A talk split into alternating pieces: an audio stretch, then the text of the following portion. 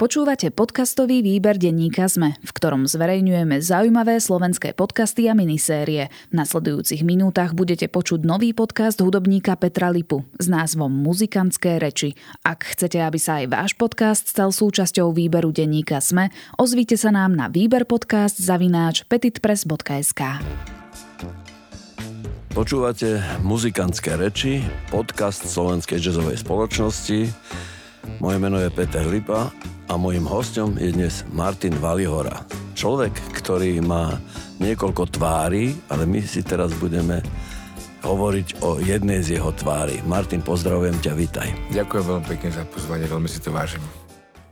Ja viem, že by sme tu mohli hovoriť o tom, kde s kým práve teraz hráš, ako ho máš najradšej s muzikantov a ktorá hudba sa ti najviac páči. Ale ja som si ťa pozval preto, lebo chcem trošku rozviesť tému úspechu alebo neúspechu slovenských umelcov z našej hudobnej oblasti v zahraničí. My vieme, že tej opere sa povedzme celkom darí. Je niekoľko slovenských spevákov, ktorí v podstate pravidelne účinkujú v Metropolitan. Vždy tam niekto je, nemusí spievať hlavné roly, ale je tam. Ale tá oblasť hudby, o ktorej hovoríme my, teda jazz a populárna hudba, tá sa ako si nepodarila. Historicky, keď sa na to pozerám tak, tak tu nikto nedosiahol taký úspech, ako povedzme v Čechách dosiahol Karel Gott, hej, že bol aspoň v západnej Európe celkom evidovaný. Čo si myslíš, ty ako skúsený človek, ktorý v zahraničí predsa len funguje a fungoval a bude fungovať, čo si myslíš, čo by potreboval slovenský hudobník alebo slovenskí hudobníci, radšej hovoríme o množnom čísle, preto aby sme mohli vo svete zaujať, pretože jedno je nám obom jasné, že čo sa týka samotného umenia, ovládania svojho remesla, naši sú na tom celkom dobre. Ja by som začal trochu hm, tak autentickejšie, lebo môžem hovoriť o tom, čo som zažil ja. A keď budem hovoriť o týchto veciach, tak chcel by som povedať, že to nie sú všeobecne platné e, pravidlá, ale sú to moje osobné skúsenosti a, a ten, kto ma trošku pozná alebo sleduje tú hudbu, tak e, si to môže nejakým spôsobom spojiť a vyhodnotiť. E, moja skúsenosť je zásadná a tá, to, to hlavné meritum pre mňa je potom po týchto 20, možno 5 rokoch už pomaly, kedy som e, vycestoval e, zo Slovenska. E, myslel som už bol vycestovaný od veľmi ranného veku, od 12-10 rokov, kedy som evidoval, že Berkeley existuje. Berkeley College of Music v Bostone, renovovaná vtedy ešte jazzová škola hudobná. Teraz už je to hudobná škola, kde sa naozaj všetky žánre vyučujú a všetky, ktoré nové vznikajú, tam nachádzajú svoj priestor. A vedel som, že toto existuje a že odvtedy som, to bol môj sen na túto školu ísť. Ale čo chcem povedať je, je to všetko o e, podľa mňa miere toho, ako človek veľmi niečo chce v živote. Uh, Samozrejme, e, hudobník, e, hudobník musí mať svoju, e, svoj potenciál talentu, istú kapacitu na to, aby ho rozvíjal. Ale potom je veľmi dôležité, ako ho rozvíja, kde ho rozvíja, akou intenzitou sa oddáva tomu, čo chce a koľko tomu venuje času koľko tomu venuje z jeho osobného života. Lebo to je veľmi dôležité, keď eh, hudobník vycestuje zo Slovenska, tak eh, okamžite stráca komfortnú zónu, ktorú tu má priateľov, zázemie, kľud, pohodu, teplý obed od mami a tak ďalej. A prichádza do sveta, kde sa musí o seba starať, kde už to nastavenie od toho prvého dňa výpetosti k tomu životu a k pozornosti k tomu, čo žijem, je nastavené tak, že musím sa o seba postarať. A myslím, že tieto všetky komponenty e, psychologické, ktoré e, potom sa stretávajú v jednom bode, že vytvárajú e, istý, istú mieru vkladu, ktorú, ktorý človek do tej svojej cesty dáva. A tak ako som povedal, že keď sa bavíme o tom talente. My sme si častokrát tak hovorili, že sme viacej, menej talentovaní. Toto vôbec nie je o tom. Je to o tom, že ja som stretol napríklad na tej škole mnoho menej talentovaných hudobníkov, ktorí tak sa venovali intenzitou svoj, svojmu tomu, čo chcú robiť, že naozaj prekročili trošku svoj tieň a našli si to uplatnenie aj na tej svetovej scéne v žánroch, ktoré možno nevyžadovali takú zdatnosť, ale boli dobrí v tom, čo v tom, čo robili. Či už v pope, mnohí z nich hrajú s veľkými popovými hviezdami a tak ďalej. E, potom sú tam jazzmeni, ktorí takisto uh, si myslím, že u nás majú veľkú kapacitu na to, aby rozvíjali uh, ten svoj, svoj language. Len je to iné, keď uh, tuto čerpám kódy z také lokálnej scény a z tých informácií, ktoré sa odohrávajú v tomto svete, v ktorom žijeme. A je to iné, keď uh, prídete do New Yorku, hovoríme o tom, že áno, je to meka, alebo je to to miesto, kde tento hudobný vývoj má naozaj silné obrátky a tam z celého sveta, kto si myslí, že niečo je vie lepšie, tam príde. A e, tí ľudia vlastne nerobia nič iné. Len od rána do večera sa snažia o to byť lepší v tom svojom umení, to znamená v tej osobnej rovine, to je ten dialog ja a ja, kedy s tým nástrojom som doma a cvičím. Kedy sa mu venujem hodiny, venujem sa hudbe, venujem sa komponovaniu, venujem sa všetkým iným um, zákutiam hudby, ktoré vytvárajú toho komplexného hudobníka. A toto je tiež veľmi dôležité, preto lebo aj to je rozdiel, uh, kde sa ten hudobník vyvíja, aké informácie čerpá a tak ďalej. Takže by som to rozdiel, keď môžem povedať také dve, je tá hudobná oblasť a potom aj tá sociálna. Uh, do aké miery sme schopní a ochotní ísť do takéhoto sveta ja som po vyštudovaní uh, Berkeley College of Music, kde už počas školy sme mali kapelu Waking Vision, sme zaznamenávali úspechy aj v Bostone a proste na škole okamžite. A mali, z, e, dokonca tuto, keď som prišiel na, na školu v prvom ročníku, tak zároveň na Slovensku som dostal, vtedy boli ešte také tie ocenenia pre hudobníkov, že instrumentalista roka, som dostal ocenenie e, za to, čo som dovtedy ponahrával a z, boli to naozaj významné projekty, za čo som vďačný, Prúdy, Fermata a tak ďalej, boli to etablované e, slovenské hudobné skupiny. A tiež som si mohol nejakým spôsobom seba nejako vyhodnocovať, ale som všade bol na odchode a chcel som ísť za tým svojim cieľom. A keď som vyštudoval tú školu, tak som išiel robiť čašníka. Išiel som robiť čašníka do reštaurácie v New Yorku, lebo som vedel, že musím nejako prežiť. To je ten prvý bod.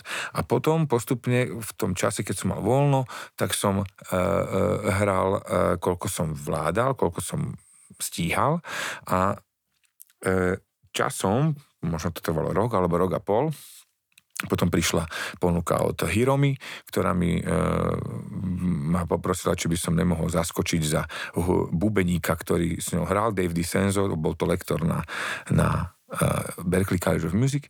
Nás, mňa poznala z, z toho, že chodila na tú našu skupinu ako divák v, uh, počas školy, keď sme hrávali. No a uh, odohral som s ňou 24 koncerty a potom ma zobrala full time do, do dostal som ako job angažmana uh, počas celého roka. Takže toto je tá vec a e, tiež som si to mohol nejakým spôsobom vyhodnotiť, že ja teraz nebudem robiť to, ale jednoducho som chcel tu, ten, e, tento štatút dosiahnuť, presadiť sa tam a musel som robiť aj iné veci, ktoré mi vytvorali istý nekomfort. Nechcem veľmi rozoberať tvoju osobnú kariéru, aj keď je mi jasné, že tak, ak si to ty povedal hneď od začiatku, je to veľmi individuálna osobná vec. Ten človek musí byť, e, musí mať takú výbavu osobnostnú, že je schopný toto všetko prekonať, to, čo si tu spomínal. Ale Berkeley ako meta 50-ročná meta, to znamená, ja už pred 50 rokmi, možno aj skôr som vedel, že Berkeley existuje a že kto hrá alebo chce hrať jazz, že musí ísť na Berkeley, tak medzičasom to nie je celkom až tak, ale to stále existovalo. Ale medzičasom zo Slovenska tam kopu ľudí bolo. Mnohí slovenskí hudobníci sa vybrali, študovali, dokonca aj teraz študujú niektorí, ale všetci sa nakoniec vrátili sem domov. Čiže moja otázka je tak, je tu lepšie pre hudobníkov, pre jazzových hudobníkov alebo popových hudobníkov, to je jedno, to je to isté. Je tu lepšie ako tam? Ja sa inak opýtam. Je e, to lepšie čo hudba ponúka ten sociálny komfort, alebo to, že sa zbavujem uh, toho komfortu a idem do tej nekomfortnej zóny. V čomkoľvek. Takže to je tá odpoveď. Ja si myslím, že je tu lepšie. Lebo prídeme domov, máme tu kamarátov, máme tu zázemie, máme tu isté možnosti. Keď uh, prídeme s takým vzdelaním, určite veľa vieme aj uh, niečo, čo môžeme ponúknuť. Môžeme učiť, môžeme hrať, môžeme prinášať rôzne projekty už počas toho štúdia s tými, s kým sme sa dali dokopy dokopy, lebo človek automaticky rozmýšľa globálne, ale je to, to je otázka. A presne takto som stál uh, v New Yorku s Davidom Doruškom v na, to bolo, že Battery Park, tam bol taká, taký festival jazzový, kde sme sa boli pozrieť. A David je jeden z najtalentovanejších hudobníkov, ako ho poznám a bol v tom čase, keď som ja študoval na Berkeley, asi jeden z najrenomovanejších študentov, ktorí tam boli proste absolútne uh, dosahovali tie najvyššie výsledky, ako to bol človek, ktorý obrovský talent a veľmi rešpektovaný hudobník mm, na škole. A ten mal, viem si predstaviť, že to bola otázka času, kedy by začalo proste absolútne fungovať z New Yorku na tej svetovej scéne. Ale ale David hovorí, že Martina, ja jdu domů, ja tedy nebudu prodávať pizzu, aby som akože... No. A to je presne to. Ale opäť, to neznamená, že David sa nevyvinul ako hudobník. Práve naopak, on dosť tvoril v Prahe a to je zase ďalší príklad jednej cesty, že to nemusí byť o tom, že človek ostáva v New Yorku, ale že ostáva v napojení na ten hudobný kód, možno aj na tú komunitu, aj s tým, čo vie, čo e, e, načerpal a vyvíja sa ďalej. Vyvíja sa v Prahe, funguje na, v Európe, má zázemie v Prahe a tak mu je dobre. Takže a teraz z rodov okolností bude hrať na One Day Jazz Festivale, keď to môžem spomenúť, čo s Jeff Ballardom, ktorý je fantastický bubeník Ale. a ešte s jedným hudobníkom z Polska, ktorého teraz nemám tu meno pri sebe, ale dozvieme sa. Takže... David, eh, David je veľmi aktívny aj na polskej scéne. On tam nadviazal na polskú scénu, ktorá je samozrejme veľmi dobrá v tom aj európskom, aj povedal by som, že aj vo svetovom. Niekoľko polských hudobníkov dosiahlo podstatne viac ako slovenských. Nechcem zase eh, príliš rozoberať Davida, ale určite s tým môžem ja z diálky len súhlasiť, čo si povedal, lebo to sú správy, ktoré som ja počul, ja poznám jeho otca, deda a tak ďalej, takže toto viem a je radosť počuť, že, že toto si myslíš ty tiež ako jeho, jeho peer group, to je jeho rovesník v podstate. E, ja sa snažím nájsť témy, ktoré by boli všeobecnejšie. Hovoríme stále o tom istom. Vieš, ja som zažil éru E, kolegia muzika, ktoré vzniklo v 69. V závere si nakoniec ty s nimi hral na bicích nástrojoch. A vtedy Marian vymyslel nejaký projekt, ktorý mal hudobné parametre e, neobvyklé, veľmi zaujímavé a neobvykle nielen z nášho československého hľadiska, ale aj z medzinárodného hľadiska. Bolo niekoľko možností ich dostať, kolegium dostať na rôzne scény. Vtedy trošku bol problém s jazzom, lebo tak na jazz rovno by asi neboli išli. Vtedy sa ešte ne, nepozeralo na hudbu tak demokraticky ako dnes. Určite e, e, dnes je to celkom ináš na svete. A ja som zažil, že Marian mal koncerty v Taliansku aj vo Francúzsku, ale žiaľ Bohu nikdy to ďalej nešlo. Tak, z toho chcem vyvodiť len niečo iné. Ďalšiu otázku, ktorá by mala znieť takto. Či si myslíš, že je možné postaviť u nás doma jeden projekt, jeden hotový produkt hudobný a ten vyviezť von, alebo či sme odsúdení na to, aby každý sám skúšal niečo a sám seba tam niekde zaradil sa do nejakej, do nejakej situácie byť odsudený na to, e, aby niekto skúšal a zaradil sa do nejakej situácie, ako ste povedal, je absolútne nutné pre hudobníka. Preto, lebo hudobník si musí nájsť. E, to všetko formuje jeho zvuk, jeho hĺbku, jeho výpoveď, jeho jedinečnosť, to, akým spôsobom reflektuje seba, ako reflektuje okolie, kde sa zaradí, čo chce robiť, či chce hrať tak, ako ten môj kamarát, alebo lepšie, alebo chce hrať presne úplne inak, ako ten človek, ktorého práve počuje, to už každý si to skladá podľa vlastného psyché a toho vlastného smerovania. Druhá vec je, že ako ste spomenul, kolegium. Otázka je, kde hrali? Kde a na, čo bolo to podujatie vo Francúzsku? Ktoré boli tie, lebo to je všetko strašne široká téma, opäť hrali vo Francúzsku, hrali v Polsku, aj naši hudobníci hrali v Rusku rôzne slovenské kapely. To nejde o tom. Ide o tom, že kde hrám, či to posuniem ďalej. Či mám záujem o ten svoj produkt teraz sa bavím o tom exporte, e, niekam vyviesť. Či mám záujem to niekomu ponúknuť, či s tým mám záujem manažersky pracovať, či mám záujem, e, teraz sú sociálne siete. Máme tu príklad na Slovensku, a to musím povedať, bratov Hodekovcov, Aaron Hodek, David Hodek, ktorí nahrávajú videá doma z obývačky z Komárna. A cez tieto nahrávky dostali pozornosť od celého sveta. A hlavne, som povedal, od sveta uh, hudobníkov, ktorí fungujú na tej LA-skej scéne alebo americkej scéne uh, a soulov, R&B a všetkých týchto žánrov. Uh, a naozaj, ako to je reálny rešpekt. Ja som bol na jednom koncerte, kde Aaron vystupoval ako ako host Duby Pavela, čo je jeden z najrešpektovanejších hudobníkov v gospelovom svete, klavirista, spevák a hral aj bubny kedysi a tak ďalej. A to bola vyslovene taká afroamerická komunita ortodoxného tohto kódu hudobného, aj v hľadisku, aj na pódiu. A my sme tam prišli aj s jeho rodinou, v jed, v, hrali, kapela začala hrať, potom Duby si ho zavolal, vtedy mal naozaj 8 rokov ako svojho hostia. Aaron prišiel na pódiu, chlapec z Komárna so svojou malou basou, začal hrať groove s nimi a to bola taká energia, že všetci vstali, okamžite si ho začali točiť a zistil som, že vlastne ako dokáže náš človek zaujať nie že v Amerike v hudobnom svete, ale ešte v tejto komunite, kde je veľmi ťažké sa presadiť. Tam, tam ten cit pre tú hudbu musíte mať naozaj, ten soul musíte naozaj v sebe mať, aby ta, tento kód hudobný vás e, prijal a e, naozaj zacítil a rešpektoval. Takže, takže e, to bolo tiež zaujímavé a ja som mal aj inú príhodu. Teraz hovorím o, napríklad, mám, som začal taký festival, že Oneness Festival v New Yorku minulý rok a je to presne pre uh, interpretov, ktorí by sa chceli presadiť aj na medzinárodnej scéne, prípadne v New Yorku alebo v Amerike, trošku si to vyskúšať a pre jazzového instrumentálneho hráča je to perfektná pôda, lebo však to je o tom, je to hudba sveta. A uh, mali sme tam aj hostia, ja by som chcel, aby to bolo taký multižánrový festival a v jazzovom klube, kde sa hrá naozaj avantgardný jazz, vystúpila aj Katarzia.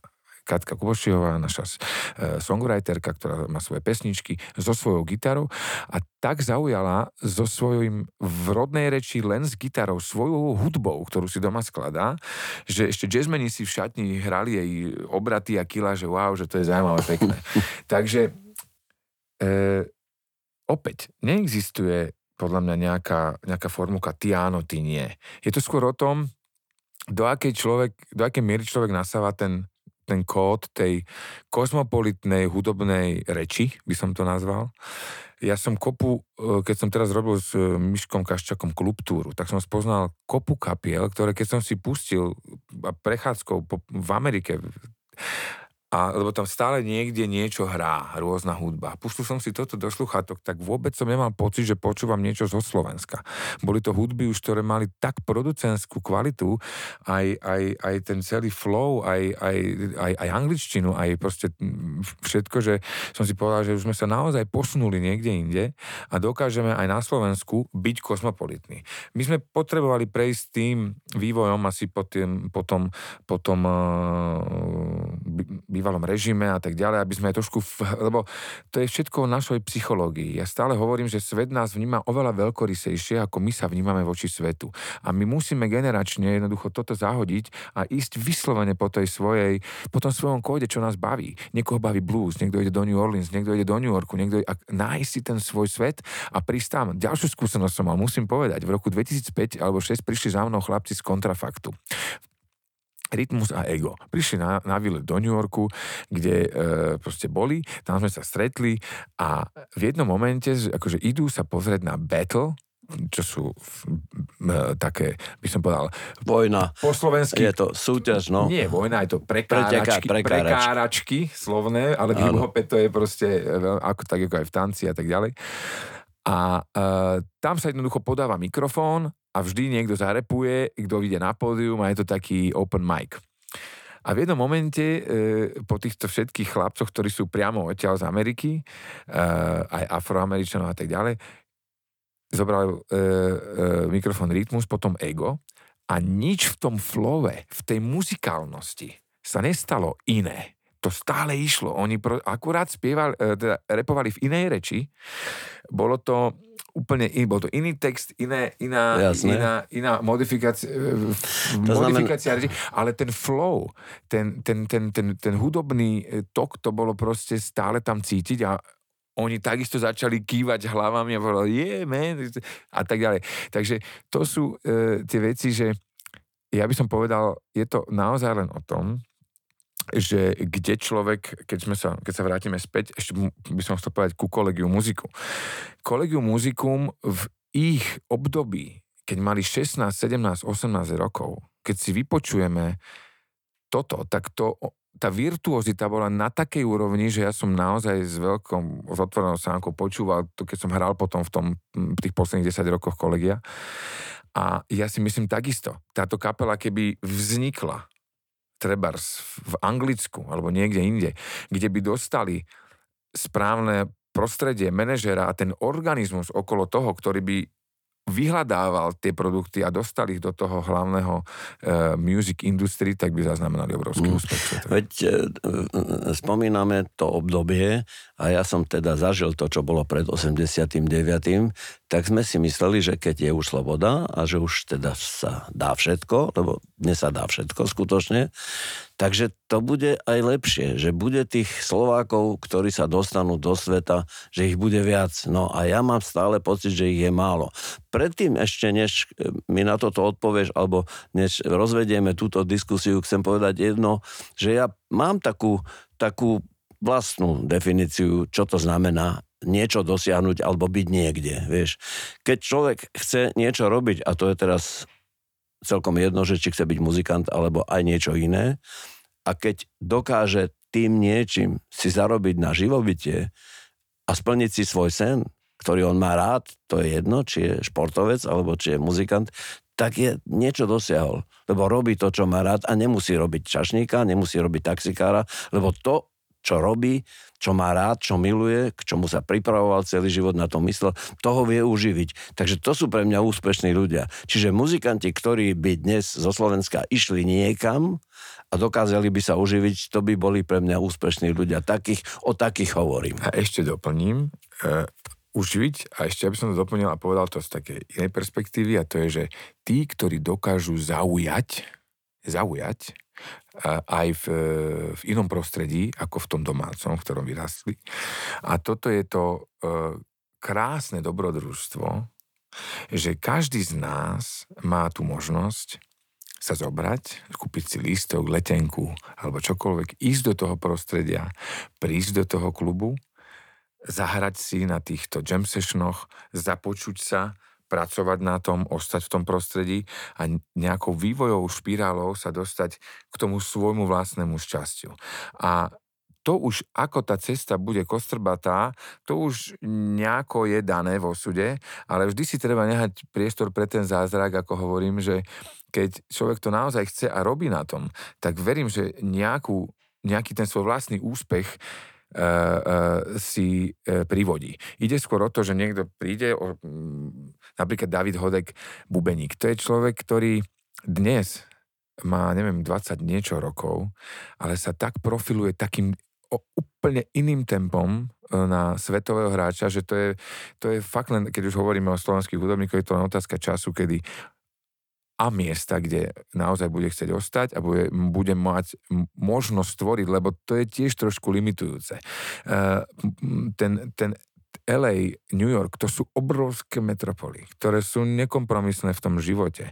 Tam neexistuje, že niečo, to naozaj čo dáš, to dostaneš. Musíte si zarobiť na to, aby ste bývali. Musíte si vyrobiť ten vlastný priestor. Musíte si vytvoriť ten sociálny, e, tú sociálnu hmotu, pokiaľ nemáte nejakú apanáž alebo niečo. Môžete samozrejme fundraizovať aj na ten svoj život. Na ten svoj... Máme na, na Slovensku dámu, slečnú, Ester, Viznerovú. Áno, Esterka. Ester, to je neuveriteľný zázrak pre mňa. Tiež ináč absolventka ktorá, Berkeley, absolventka samozrejme. Berkeley, ktorá si zbierkou cez internet, cez rôzne tie kanály, ktoré sú dostupné pre všetkých, vyzbierala na to, aby vyštudovala školu. Nechcem hovoriť o tom, koľko stojí vyštudovať Berkeley, No to nie je tajnosť žiadna. To sú veľké Keď peniaze. to teraz zverejníme, tak len budú to vedieť veľké, mnohí neviem ďalší. presne, ale myslím, že tam môžeme hovoriť neviem, od 100 do 200 tisíc dolárov určite. Hey, a za tvojich čas Možno to bolo iné, ako je to iné, teraz, samozrejme. Ale keď hovoríme o tom celom živote, o tom, o tom fungovaní, musí človek si platiť uh, ubytovanie a proste všetky tieto veci. Musíš tam žiť nejakým spôsobom a tak. Takže... No dobre, ale tá škola aj tak nestačí. To nie je všetko. To znamená, nestačí mať školu, lebo ty vieš dobre, že tých absolventov zo školy je povedzme 100% a koľko percent z nich ostane na takej úrovni, alebo neskôr sa po škole vypracuje na takú úroveň, že ešte stále ich registrujeme a sú stále, povedal by som, že sú in. No. Koľko percent ľudí v živote sa nebojí konfrontovať seba v tom najtvrdšom zrkadle a objavovať ako druhá osoba s kritickým pohľadom na samého seba to, ako to robím a to, čo robím a ako šijem a tak ďalej. Je to isté vnútorné muzikánske svedomie a cesta chcenia sa dostať do toho tvaru, toho profesionálneho alebo toho hudobníka, ktorý sa dostane na tú úroveň, aby mohol potom prísť niekde a neznie, neznie to lokálne, ale globálne. Čiže je to aj o našom takom vnútornom dialogu, že a potom je to aj o kapacitách, do akej miery to dokážem počuť a do akej miery uh, to nepočujem. Takže to, všetky tieto komponenty talentu, predispozície, rozhodnutí tvoria to, že čo sa mi v živote podarí alebo nie. Áno, však e, keď hovorím o tých mladých, tak ešte je tu aj tá Kristýna, to znamená uh, Lash and Grey, jak sa teraz volajú. Ja si myslím, to je tiež taký, taký act, také číslo, e, ktoré má šancu, povedzme, ano. na nejaký úspech zahraničí. Je teraz, e, dostávame sa k druhej fáze, že nestačí tá danosť, nestačí tá schopnosť, nestačí tá pripravenosť už urobiť celok dokonalý, ale čo s tým ďalej? Nestačí. Ale stačí na to, a je prvou predispozíciou k tomu, aby vás svet zaregistroval, či už len túto za hranicami v Rakúsku a Kristinka a Jakub sú prvá v podstate dvojica, o ktorej ja viem, ak mi prepáči niekto, že je niekto okolo mňa, ktorí majú reálny európsky management. A to je strašne dôležitý krok. Uh, buď si človek zháňa svoje uh, placementy, produkt placementy, kde vystupuje a tak ďalej sám, alebo potom dostane možnosť nejakého zastrešenia managementu, ktorý má potom kontakt na tú európsku sieť alebo aj svetovú a posúva toho interpreta ďalej. A Kristina a Jakub dostali od takéhoto managementu, s ktorým aj ja spolupracujem a kupujem svetových umelcov na svoj festival. Jasne. A to už je ďalší krok k tomu, aby raz boli svetoví, aby raz boli naozaj na tej úrovni.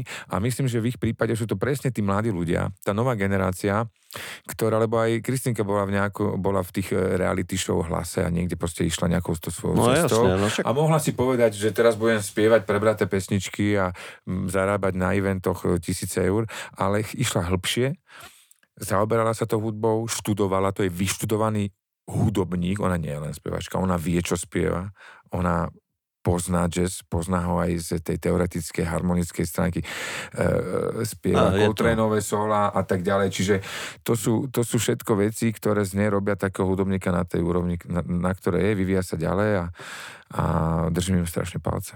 Čím to je, že povedzme v tej opere, aby sme sa trochu vrátili k tomu začiatku, sa to darí a v tej inej hudbe sa to nedarí. Teraz potrebujem pohľad E, skutočne nad slovenský, nad československý, dokonca nad európsky v celom svete, lebo to funguje na inom biznise. Ako si sa nám nepodarilo s touto našou milovanou a úspešnou hudbou, ktorá má samozrejme obrovský posluchácky potenciál, podľa mňa, je viac ľudí zaujíma jazz a populárna hudba ako operu, aj napriek tomu sa takéto niečo nedarí. Keď sa ešte trošku dotkneme kódu, odkiaľ pochádzame, tak myslím, že klasika aj v Európe to má úplne inú, uh, iný kód a históriu, ako, ako keď sa bavíme napríklad o žánri jazz a blues, ktorý vznikol v, v Amerike. Takže ale zase v Európe vznikajú už rôzne koncepcie, ktoré vychádzajú možno častokrát aj z klasickej hudby, aj z iných hudieb sveta, aj z iných, z iných žánrov a vytvárajú sa rôzne koncepty, ktoré takisto spadajú pod jazz. Jazz ako taký dneska vnímame, ja som to už povedal, hovorím to stále, ako takú liberálnu platformu všetkých hudieb sveta. Je to proste slobodný koncept, istý, isté meritum kvality a spôsobu komunikácie instrumentalistov, ale aj, aj spevákov a hudobníkov ako taký. Uh, ja si myslím, že tuto ešte ale mierime, e, Veďko, k tomu, že ako sa starať o takúto scénu, ako vytvárať to, to prostredie na to, aby sa tá scéna správne vyvíjala, aby dostávala tú možnosť realizácie a aby dostávala aj možno istú možnosť toho lieviku napojenia na tú sieť, Uh, európsku, či už v oblasti možnosti hrania, festivalov, rády a tak ďalej. A v tomto sme trošku, mám pocit, tiež ešte sa musíme vyvíjať a, a dostať e, toto pod istý systém a isté systematické kroky, ktoré by mali k tomu viesť. Prvým je napríklad jazzové rádio, ktoré sme mali možnosť teraz obhájiť. Chceme vytvoriť scénu pre toto jazzové rádio. A to sú všetko komponenty, e, ktoré motivujú potom tú scénu tých hudobníkov tvoriť, aby boli počutí, hraní. E, je veľmi dôležité, aby vznikol, a na tom pracujem ja dennodenne, a sme veľmi blízko aby vznikol Export Office. Export Office je bunka, je istá inštitúcia, ktorá uh, mapuje tých hudobníkov, ktorý sa de, uh, uh, vytvára istý, istú, mm, by som povedal, nejakú databázu toho, čo sa na Slovensku deje, aké sú hudobné produkty a snaží sa to dostať do medzinárodných súvislostí, ktoré vytvárajú aj ten priestor pre v Amerike pre, európsku, pre, európsku, e, pre európskych interpretov, napríklad v Blue Note majú e, európske dni v júni každý víkend e, európskych umelcov a tak ďalej a tak ďalej. Čiže toto všetko je dôležité, sú rôzne konferencie, sú rôzne mno, jazz ahead a tak ďalej, kde sú, kde celý svet, kde sa ľudia stretávajú, kde vytvárajú tie networkingy a kde vytvárajú to zosieťovanie všetkých týchto informácií a príležitostí. A myslím si, že toto je všetko vo vývoji a je to veľmi e, náročná práca. Musí to robiť niekto, kto to má rád, kto má rád to prostredie, kto sa tomu chce venovať a kto to dokáže aj na tých inštitúciách, autoritách, lebo na to potrebujeme aj nejaké peniaze od, od našej krajiny, od štátu, e, presadiť ako veľmi dôležité a v nejakých módoch takéto toto fungovanie zabezpečiť. Čiže toto si myslím, že Slovensko veľmi potrebuje a, a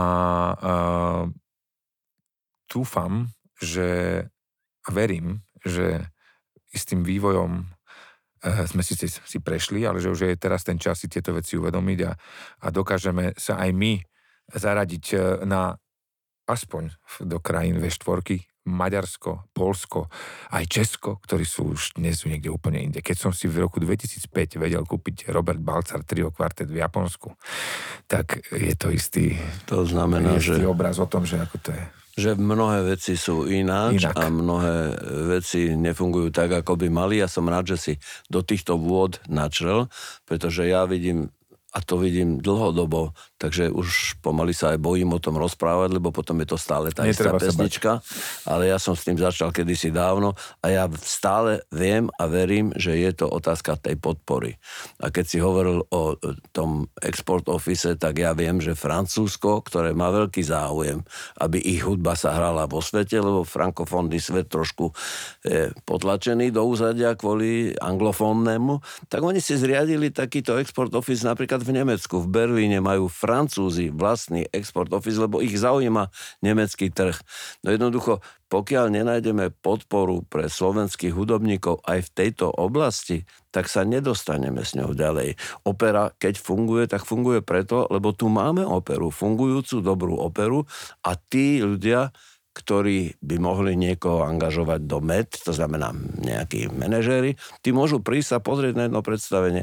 Ale my nemáme reprezentatívnu scénu, lebo sme si ju nevychovali. Naše festivaly sú pekné, aj ten tvoj, aj ten môj, to znamená aj One Day, aj Bratislavské jazzové dni, ale stále je to len raz do roka a vtedy to musí byť a tak ďalej.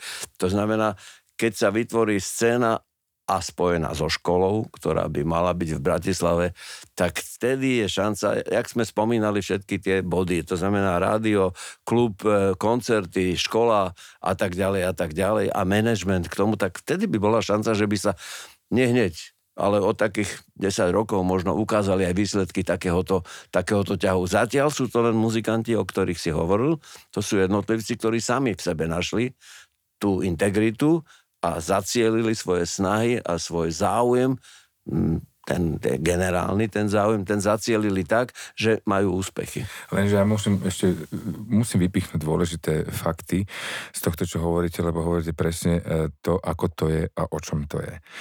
Ja a teraz si poviem, vďaka tomu, že som mal možnosť chodiť na bratislavské jazzové dni, keď som mal 13, 14, 15, 16 a mohol, mohol som požičiavať bubny na, tieto, na tento festival, som prichádzal do kontaktu s bubeníkmi. Robil som to cieľene, vôbec nešlo o zárobky, išlo o to, aby som sa s nimi stretol. A oni za to že som sa s nimi stretol.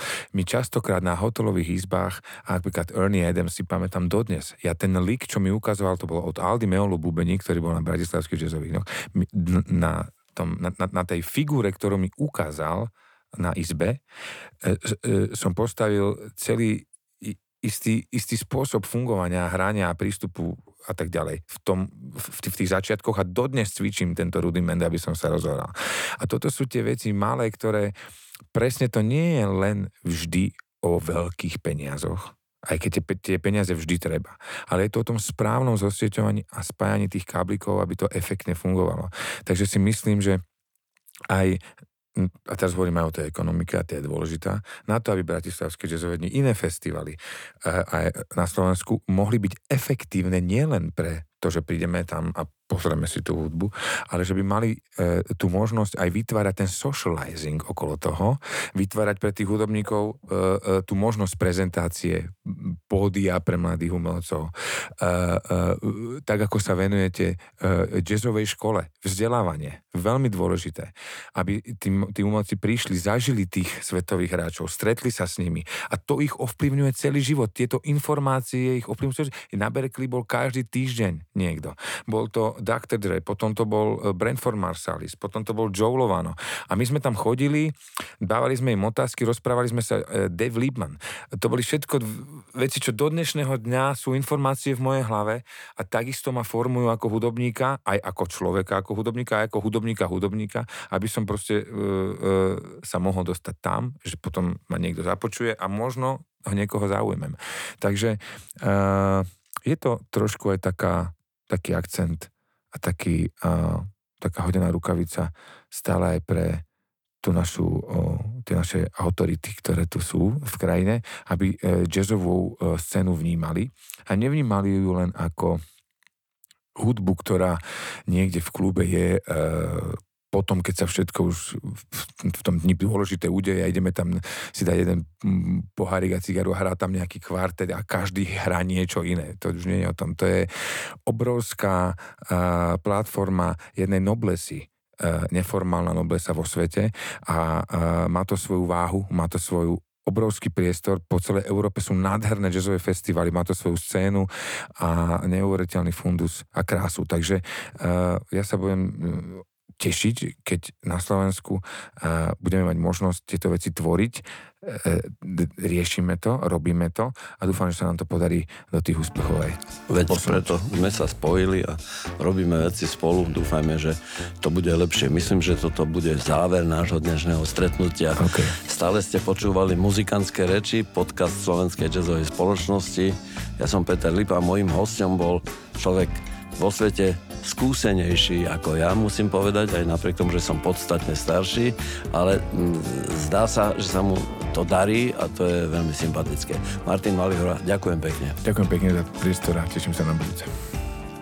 Vznik podcastov Muzikantské reči z verejných zdrojov podporil Fond na podporu umenia. Moje meno je Nikola Šuliková Bajánová a okrem Dobrého rána v denníku sme pripravujem aj ekonomický podcast Index. Snažím sa v ňom na zložité otázky, či už o biznise, štáte alebo osobných financiách, hľadať zrozumiteľné odpovede. Budem rada, ak sa ku mne každý štvrtok pridáte. Index nájdete vo všetkých podcastových aplikáciách, ako aj na stránke www.sme.sk.